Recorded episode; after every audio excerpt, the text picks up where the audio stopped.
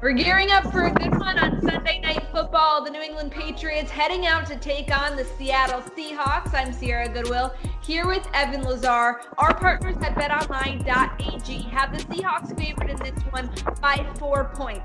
Now, you just told me off air that this is the first time the Patriots haven't been favored in a regular season game since Jimmy Garoppolo started in week one back in 2016. So that's an unbelievable stat. But do you think that the Pats will cover, or are you taking the Hawks?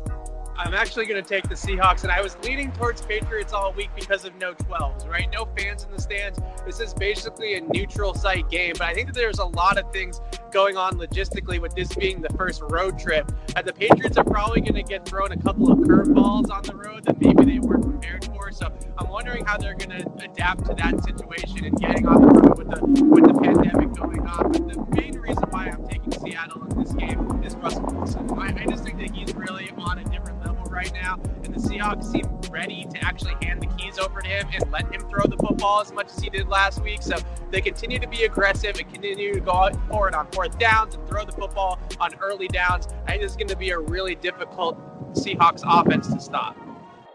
Well, for all of our coverage of the game, you can follow along on Patriots CLNS on Twitter and be sure to get involved and place your money, place your bets on betonline.ag and use our promo code CLNS50 to get started.